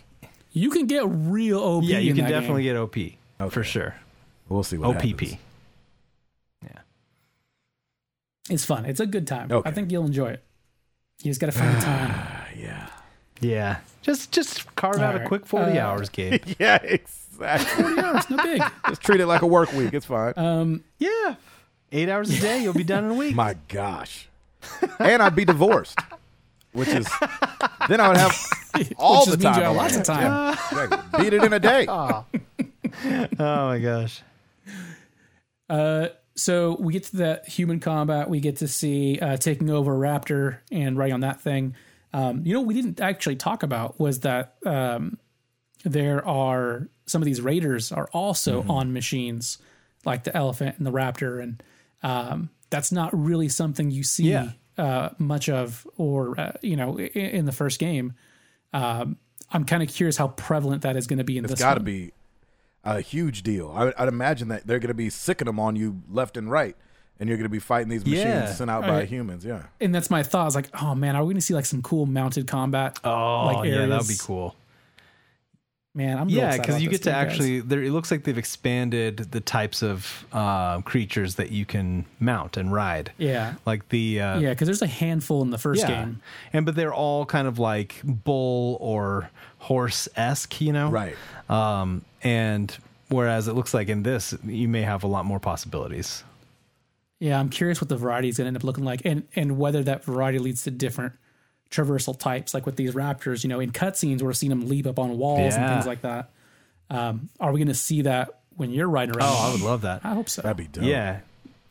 Although when you see Aloy riding the raptor, they just kind of like cruise along a path and they don't really do anything cool. It's a very cruise moment. But it could be that they're still working on those systems and stuff. So, yeah. Who knows? Okay, so now we've made it to the end where you're fighting the elephant, the tremor tusk, I think they call it. And that whole scene, you know, we talked a little bit about this earlier, but it looks so good. Yeah. First of all, like the mechanic of having to knock things off these larger enemies, which we saw in the first game, is cool. The destruction of like this, you know, micro fort that's sitting on top of it is really cool. We got to look at some new weapons. Looks like some like exploding javelins, some adhesive bombs. Oh yeah, the sticky stuff. Yeah, man. The goo. That looks really cool. The sticky stuff. Yeah. That was a pretty cool trap. I thought that was really cool. Slow down a really speedy enemy. I think that's going to be a cool thing for sure. Now, in this fight, we also saw something that I think is probably only going to exist in certain areas. I don't see this being really widespread in the game, but I'm excited to see where they take advantage of it at are the more destructible environments. So on this beach, as you're fighting this elephant, it's like crashing through walls and buildings, and there's, you know, you're losing cover during that fight. And I don't think you're going to see that everywhere. That'd be wild if you could, but I think that would also break a lot of the traversal stuff that they have planned. So I think it'll just be certain areas that exists in, but that's still, it looked really good. Absolutely. Yeah, I would imagine they were saving, you know, you save little special things for the bossy battles, you know what I'm saying, where it's like, okay, we're going to destroy everything in this little beach arena. This is our beach set piece. Yeah, that looked... Yeah, and I love that you actually start that woolly mammoth fight on while you're mounted, right? And then it straight up blew up the mount. And then it was just like, oh, crap. Yeah. And then... I love at the end of that fight when you circle sort of back to the end of the beach. In the background, you can see this raptor like on its back. Yeah, it stayed there the whole fight. I was like, oh, nice. They didn't have that phase out at some point. Yeah, and they did a lot of cool stuff with like all the like making tracks in the sand and like the lasers going like and digging these like trenches in the sand, like leaving rows. Yeah, that was super like, all cool. That deformation stuff. Yeah, that's like that cool God of War snow stuff that everyone was like, exactly. Right. Yeah. Did we talk about her like parasail yet? No. So like he said, during that fight, right, we saw a mechanic where she sort of starts to dodge and then like grapples up a wall and then across to like a pillar and like uses that to like launch herself in the air, which was really cool. Really cool looking. Yeah. Like really fast traversal, getting some Spider-Man stuff in here. I'm loving it. And then she busts out like this holographic hang glider thing. While very cool, it doesn't make sense. But listen, aerodynamic holograms are all the rage. Yeah, you've never used a holographic umbrella.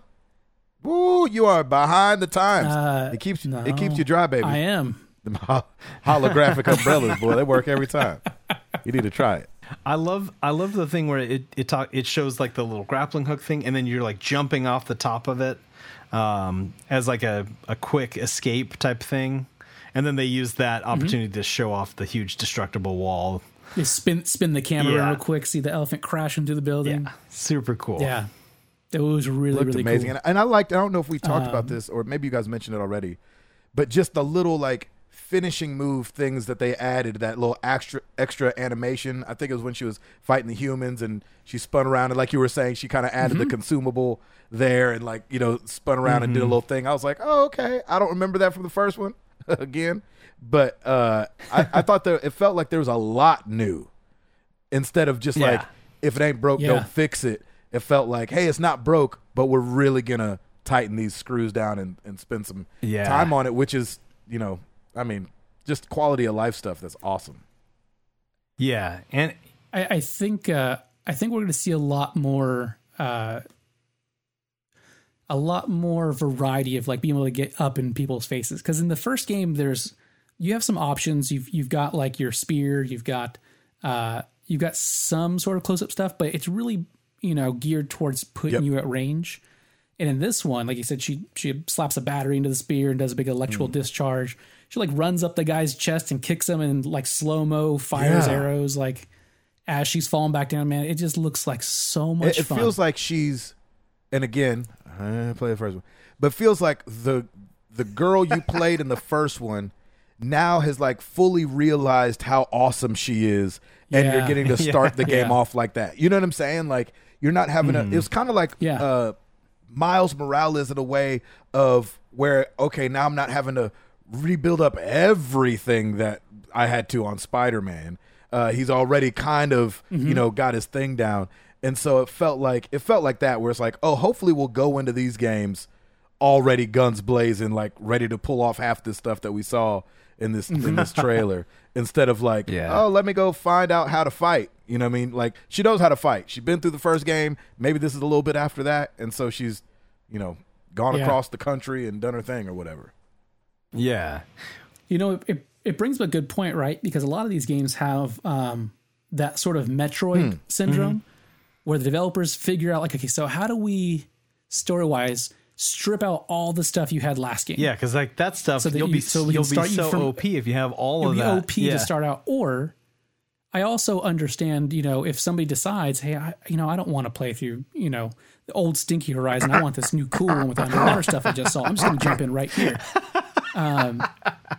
So Gabe, you got to do it. You got to go back. If folks want to do that, you got to do it. But even if you didn't, right? My concern would be if you had everything from the first game, we just start building on that. That almost seems like it would be overwhelming. How do I show you how to use all of the stuff that you had? Because I jumped right into like the end game, a good way to reset from zero. Yeah, if I jumped right into the end game of the first game right now, I'd be like, how do I do stuff again? That's why I'm starting over every time, because I'm like, I don't remember how to like cycle through these different arrow tips and all this business. Yeah. Oh man. Yep. And like I famously played through like 90% of the first game without ever realizing you could craft arrows while you were running. Like I went into the menu every time. That's good to know. Every time. This is an Adamism. This happens a lot. Like, what was it? I think on the PS4, it was, I think, Infamous Second Son. Adam, you played through like 75% of the game. And then you remembered, there's an upgrade system in this game. Yeah, I was just playing, just having a good time. And I was like, man, this game is getting hard. This is really pushing me. And then I was like, it's because I haven't upgraded like my life or my abilities or anything. Yes. I'd played like at least like 5-6 hours into this game. I've done that. I cannot remember what game it was, but it was same thing. Because they show you. Yeah, they show you the upgrade system, but it was like super brief, and I thought it would probably prompt me again. It just never did, and I was like, okay. I was playing in hard mode. On accident. Yeah, on accident. One of the things I think is super interesting that was mentioned in that same interview I've referenced a few times is the what they were talking about is, because I think the IGN interviewer was asking, like, is this game going to be bigger? Is the map bigger than the last game? And the answer was cool, because it was like, yeah, it's a tiny bit bigger, but really that wasn't the focus to make it like square footage wise bigger. It was, we want the map to be more full of interesting things to do. And I almost got Witcher 3 vibes from what they were saying, because they mentioned this idea of like meaningful micro stories in the world, and like being able to like come across a little side content and have it be a cool, interesting mission that you go off and you hear this cool story. And I think they did that fairly well in the first game too, but like, you know, doubling down on that is a great, return on investment for people playing, right? Because like the time that you put in, you end up with way more of a rich experience if you actually play the side stuff. Yes. So I just hope that they don't kind of go the Ubisoft route, and it's just like, we're just going to dump all these icons on the whole map. Yeah. So right when you look at it, you're like, I'm tired. I'm so tired, baby. I don't think I can do it. Oh God. It's all, they don't let me turn off the icons. That's one thing I think Ghost of Tsushima did amazingly, was kind of trickle out the map. Yes. Like you start playing, you start going around, and it was like, here's like 5 things you could go do. And then it was like, you do some of that stuff and like, okay, here's another side character. Here's some side missions for that character. It was never like, here's 500 things. We vomited all over the map. Yeah, like go do all of them. That's why I couldn't make it through Watch Dogs 2, because it felt like when you're running down the street, it was like all these lines going everywhere. I was like, I can't. I'm just dropping things. I can't right now.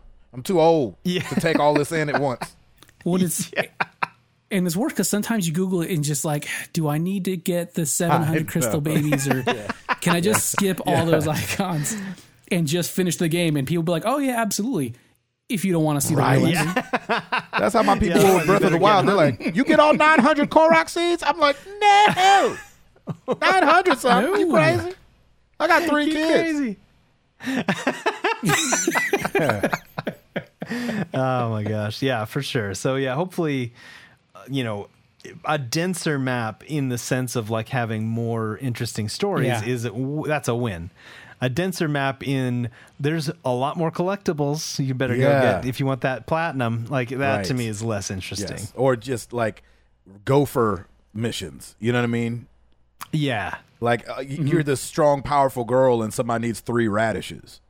You know what I mean? And they're like, if you can find me 3 radishes, you're like, I'm Aloy. What you mean? I ain't gonna get you. I ain't going on a grocery run. You got kids? Send your kids. Yeah, you better Uber Eats them radishes.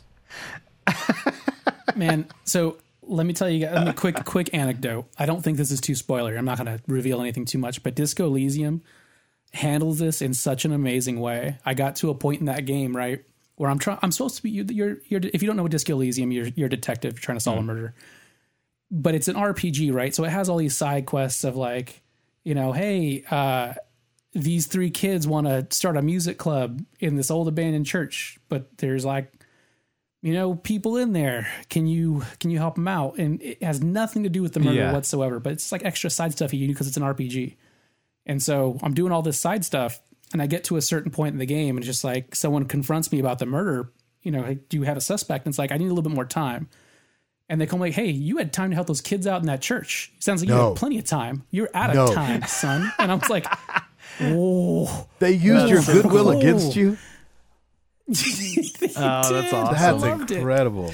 I loved every second of it. That game is so good, guys. So this actually, since we were talking a bit about what the map looks like, we get to the end of the trailer. We're finally at the end. We actually do get a map that's revealed at the end where you get to see, you know, you're on the West Coast. I was kind of curious what you guys thought of that. It seemed like there's like a node on it that's flashing green, kind of showing like you're in the right area. There's two other ones on the other side of the country, which made me wonder if they're like blacked or grayed out or something like that, or redded out or something. Yeah, they're like red or something. Yeah, yeah. So I'm really, really curious. My thought was, I wonder if we're going to have more than one map, you know.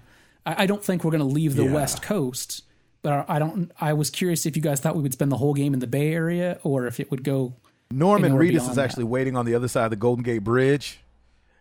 And he's like, hey, you want me to lay these boxes across? You can just walk across these boxes and then we can head to North Carolina. Oh, man. Like, it's the same game engine. It's the same game engine. Gorilla. They could do it. Yeah.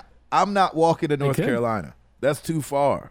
I can't imagine that they have you go all the way over there after being in the Bay. Like you're probably going to hit a few areas like on the West Coast, maybe not super far from each other, but because it looked like it was just a little bit up the coast, which makes it a fun adventure to get there instead of like, you know, cutscene. Okay, now you're in a new area, but maybe they'll do it like that. I mean, The Witcher did that to great effect. You know, it's like you did all this stuff in this one area. Like, okay, now it's time to leave and sail across the sea or whatever. Yeah, and I feel like, and we've mentioned it a bunch, but I feel like The Last of Us also handled travel well. To where it didn't. You know, what I'm saying, like, if it does it in chapters, and I'm not like having to ride this Velociraptor all the way to freaking Redding, California. Yeah. GTA 4 style. Yeah. It's like you gotta go in this long stretch. Give a brother like Red Dead 2 a fast pass. Oh, I just remember Red Dead 2 riding that horse like for like 20 solid minutes to get up to the snow, and then he died, and I was like, well, that was my favorite horse. Yeah. I guess I got to get a stupid horse and ride back 20 minutes to where I can get some more money. I have to ride this skunk all the way back. Oh man, did you guys notice on that map they showed how different the landmass was? Like, there's a whole section of like the southeast United States that's just I was like, that's shaped differently. Yeah, go back and look at that. Like the Gulf got a lot bigger. I did see interesting. That. And if you look at even the West Coast, like clearly for where you're at, you're in the Bay Area. There's this huge gap along, you know, what's very likely the San Andreas fault line. I don't know if that's all water now. It finally happened. You know, maybe finally it's to the middle of the earth or what? Maybe it's that global warming, man. It's just a thousand years in the future, man. It's gonna be pretty hot. Yeah. But if you missed that, go check it out. It's a very interesting map. It's mostly focused on United States. You can see some of Canada and Mexico in there, and some of the Gulf area and the Caribbean Sea, and it's really different. Some of the islands are gone. Wow. It looks cool. Crazy. Yeah, I love that they showed that. Like, just to continue to drive home the narrative of when and where you are. You know what I'm saying? It felt like correct me if I'm wrong, because I don't have it pulled up, but did it feel like all green as well? Like everything's overgrown. Like you know what I'm saying? Like on the map, lush. And you're like, this is way in the future. Like everything has fallen apart. America's not even the same shape that it was. And so I just like that it really drove home the narrative of when and where you are. Yeah, yeah. It's been a while. It's been a while. Yeah, it's been a long while. Yeah. Oh man, I'm super jazzed about this game. I think it's gonna be amazing. I loved the first one to death. So yeah, I really. It was one of those that I beat the game and I was like, I don't feel like I'm done. And so that's why I went back in and platinumed it. It wasn't like I felt like I didn't set out to platinum it. It was just like after I beat it, I was like, I still want to play it. I still keep thinking about it, you know? Really? So, yeah. Okay, okay. So I guess we're getting to into the part of the show. We Google things? We try to figure out when the heck does this game come out? The pizza bet, yes.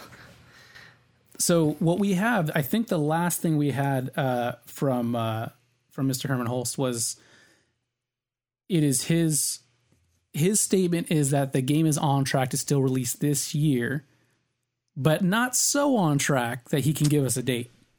So they're giving themselves some wiggle room that this might push. And whenever companies do that, usually means it probably will push. But what do you guys think? Are we going to get Horizon this year? Is there any chance? Like they have said we're still targeting this year holiday season. Which I believe them, right? Because I don't think they have anything else lined up for holiday. I think they want a PlayStation, first party holiday, Christmas game that everyone has to have. Because there's not another one in the pipeline. We already know it ain't God of War. It's tough, like with multi-year projects in a million different moving pieces to say, this is the day it's coming, months and months out. Like that's tough. And like that day is probably shifting. And I think he even specifically, even pointed out, with COVID, one of the things that threw them off, not just the things where people work from home and that slows things down as everyone gets readjusted, but he said specifically for them, all their motion capture stuff had to be rescheduled. It all got delayed because nobody knew how to get everyone into a studio and do mocap, safely for a long time. I feels like if games don't come out in November, then they push. You know what I'm saying? November's like that. Isn't that like the month of the Call of Duties and stuff like that? And then we got the date for Far Cry, which is in October, which I'm also super excited about. But I don't think there's any way it's as early as October.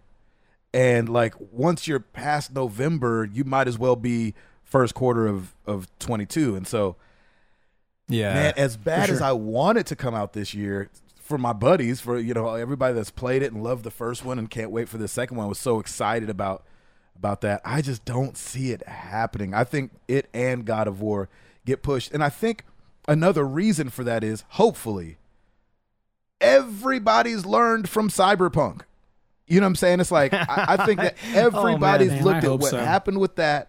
And they were like, let's just not be that. Let's not be the thing that's still not on the PlayStation Store. You know what I mean? Yeah.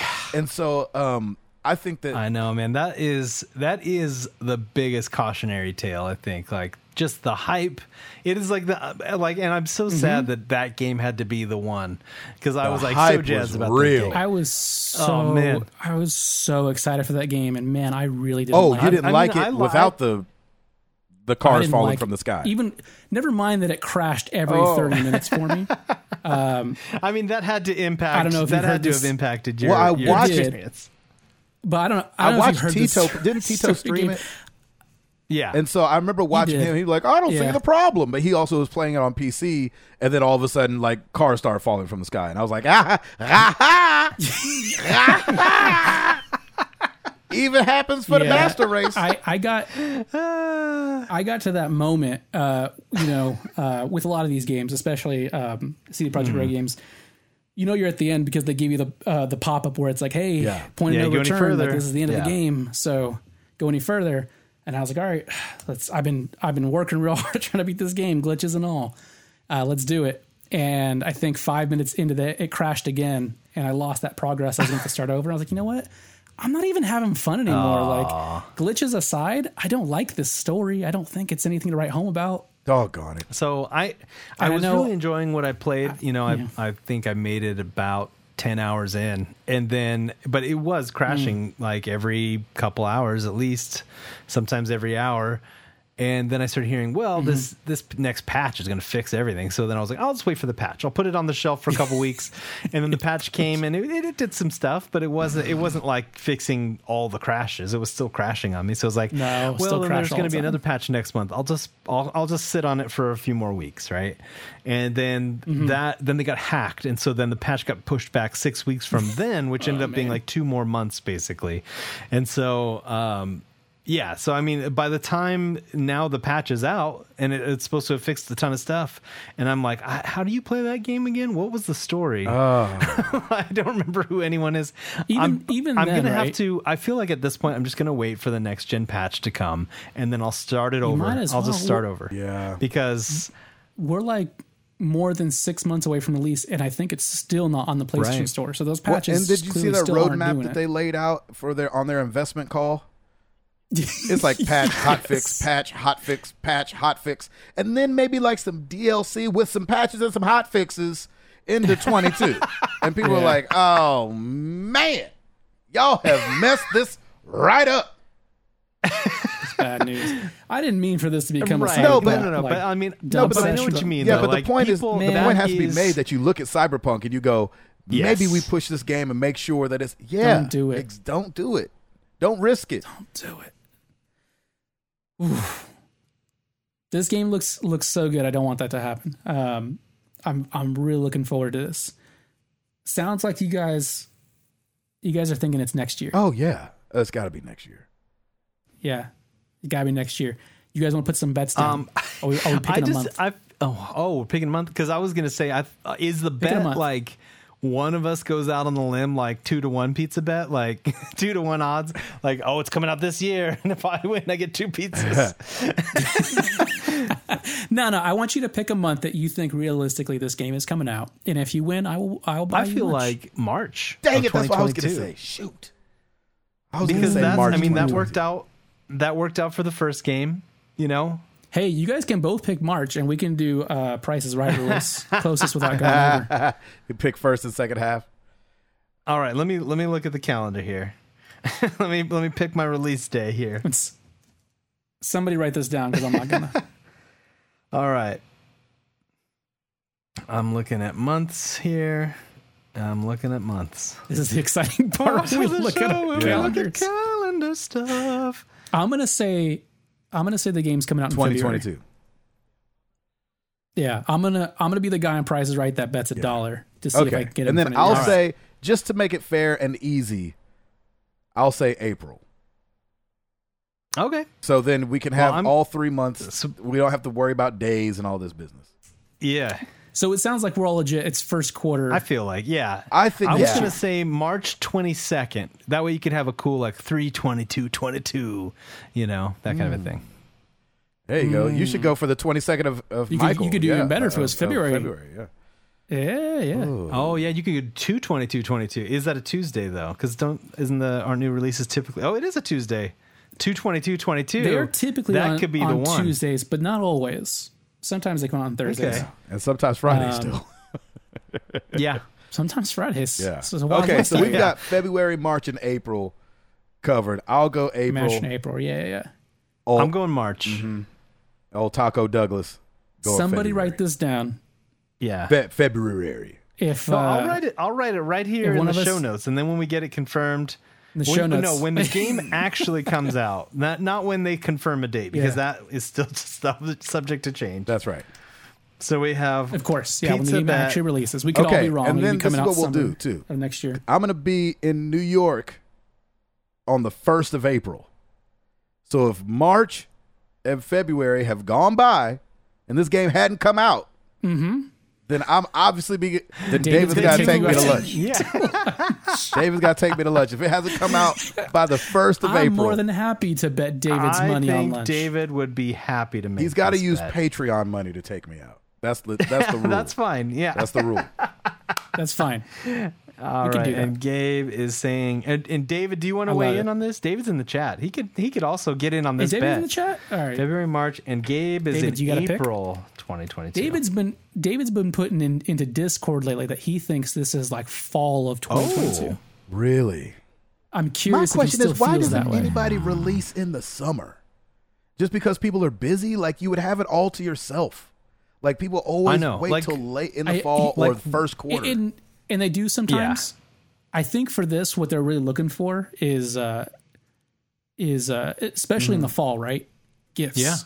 People are not only going out to buy it for themselves, but of course, grandma and grandpa out there buying gifts, mom and dad out there buying gifts. And then it's first quarter because of gift cards? Now, I think so. I think everyone's got Christmas money, gift cards, ducats, things like that. I think. I don't know. That's just my guess. There's also less competition, right? Because everyone tried to be out in the fall. Halo and Horizon and everybody else should be out in the fall. So you put your game out in February and the competition's way less. You know, in the fall, your game better be good because you're going to go up against what everyone thinks their best game is, usually. And even, I mean, just the market is so saturated around that time. Like, you see some people hit that fall release in September, and they can kind of get in before the rush. Like Metal Gear Solid 5 back in the day, you know, you can kind of get in. You're still releasing in the fall. You're still kind of relatively new for holiday, but, you know, you're beating the mad rush of October, November. Yeah. I would be interested to see. I mean, I think a spring release makes a lot of sense for this game because it's like pretty bright colors, fun times at the beach with some raptors that are made of robot, you know? So that's awesome. I love it. All right. Did David get David not? Yes, he did. Skipping him. He said he said he thinks April 5th at the earliest. Okay, so taken, David. Yeah, taken. You've already said April. Seats taken. Gabe already said April. Do you want to pick a date, Gabe? Like an actual date in April? And then we'll go like closest wins? Oh, man. Let's see. I mean, either way, David's taking you out, so. I mean, that needs, right? Come on. Let's see.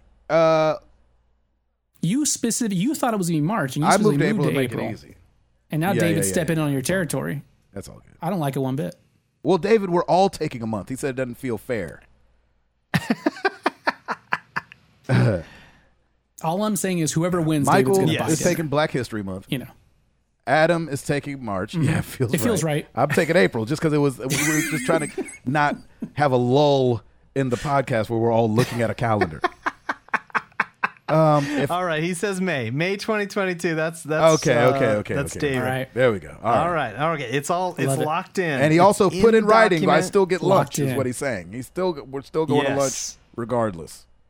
Either way, unless he gets a girlfriend by then, and then he kicks me to the curb for a third time. Oh, David's already got one. Well, no, he's gonna. Oh, he's got a girl. He's got another girlfriend already. He's already got a lady friend, man. Oh God, it did. So you know. But if they break up and he gets another one by then, you know, he's going to need you to scope it out and make sure everything's okay. We'll bring the girlfriend along to lunch and we'll make sure that everything's copacetic. It's like meeting the parents. You got to meet Gabe.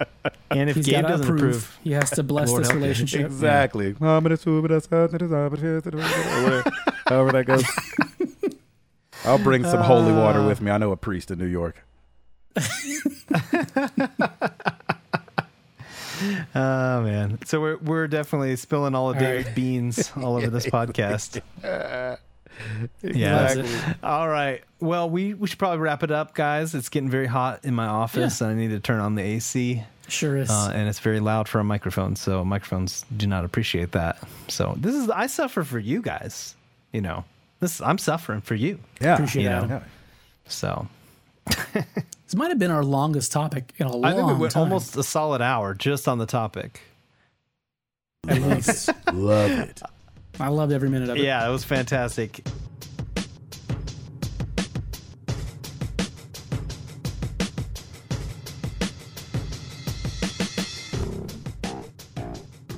All right, so you guys... End of the show plugs for all. Of course, we have a fabulous super guest friend this evening. Gabe, where can people keep up with you online? Man, they can come check out Married to the Games over on the Twitter or the Facebook, MTTG Cast on Twitter. They can come check me out in my lonely Twitter is Gabe Patillo. I don't do much over there, but I'm there. So yeah, man, holler at your boy, man. Come listen to two great podcasts. We got two great podcasts represented here. And so yeah, we doing our thing, man. It's been fun. It's been awesome. Yeah, it's a good time. It's a good time to marry two games. That's right. All right. And then, of course, you can keep up with us at the sbfvgs.com, episode links, Twitch, a Patreon even, for those who are looking for that link. Mm-hmm. And then, of course, merchandise, Discord.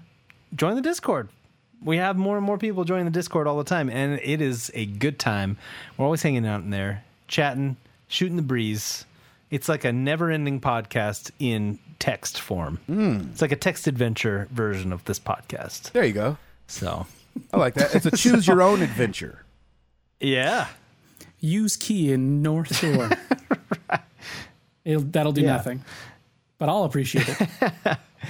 Come play Zork in the Discord with me. And of course, if you like what we do and you want to see us doing more of that, then you should go to patreon.com and support us there, just like our glorious Patreon producers Tom Titus Hughes and Mr. Ronan Kai do. You can subscribe on twitch.tv/SBFVGS if you want to back us like that, or just follow us on there. That's a good time too.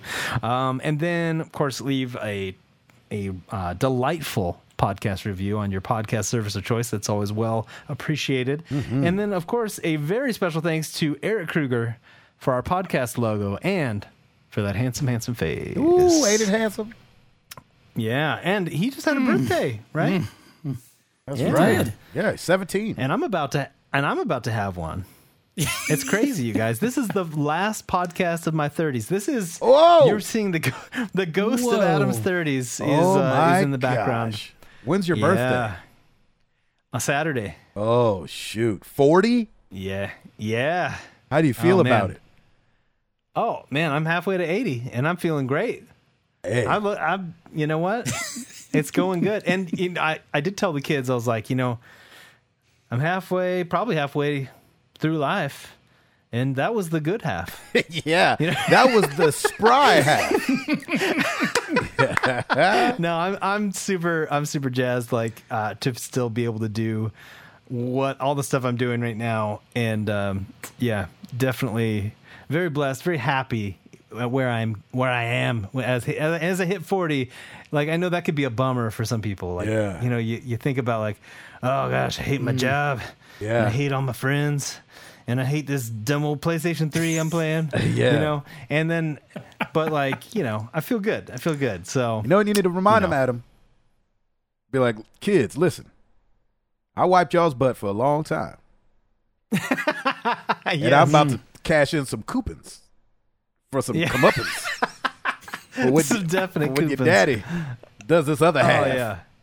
Oh, boy. And, yeah, you know what? The kids really get the raw end of it, because the poops are so much bigger when you're an adult. And you're not as cute as a child. Yeah. You're way less cute. Yeah, you're way less cute. A lot of crevices, a lot of wrinkles. I'm just saying. Yeah, you got some secret places. Your body is kind of like the Lion, Witch, and the Wardrobe. You know what I'm saying? You don't know what you're going to find. Be a half deer, half man up in that. You know what I'm saying? Yeah.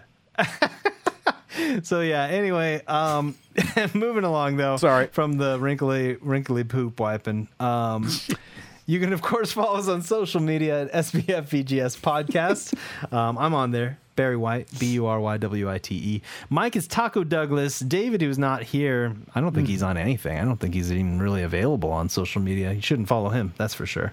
So, now he's David J. Tate. And, of course, you can follow Gabe at Video Gabes or MTTGcast, where you can check out the podcast, what's going on with Gabe's podcast. It's a good time.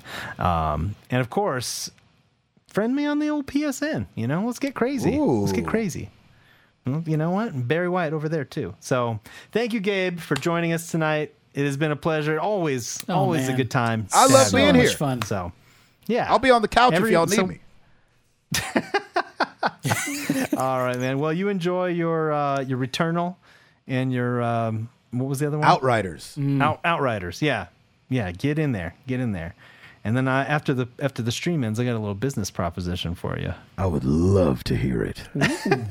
I mean, it's not really mine, but yeah. Oh, well, doggone it. I do want to talk to you about something, though. Secret, very secret. Ooh. So, We'll put our bald heads together and come up with something. Us 81 babies. Yeah. All right. So, yeah, thank you for being here. And then, of course, that's all the time we have for Super Best Friends Video Game Sleepover, episode 175. Woo. Thank you for listening. We'll be back every 2 weeks with more episodes featuring 100% more Tate than this evening and other talk on gaming. Hit us up with your questions, topics, or musings if you want to be part of the show. Goodbye, everybody. Yay! All right. See you guys.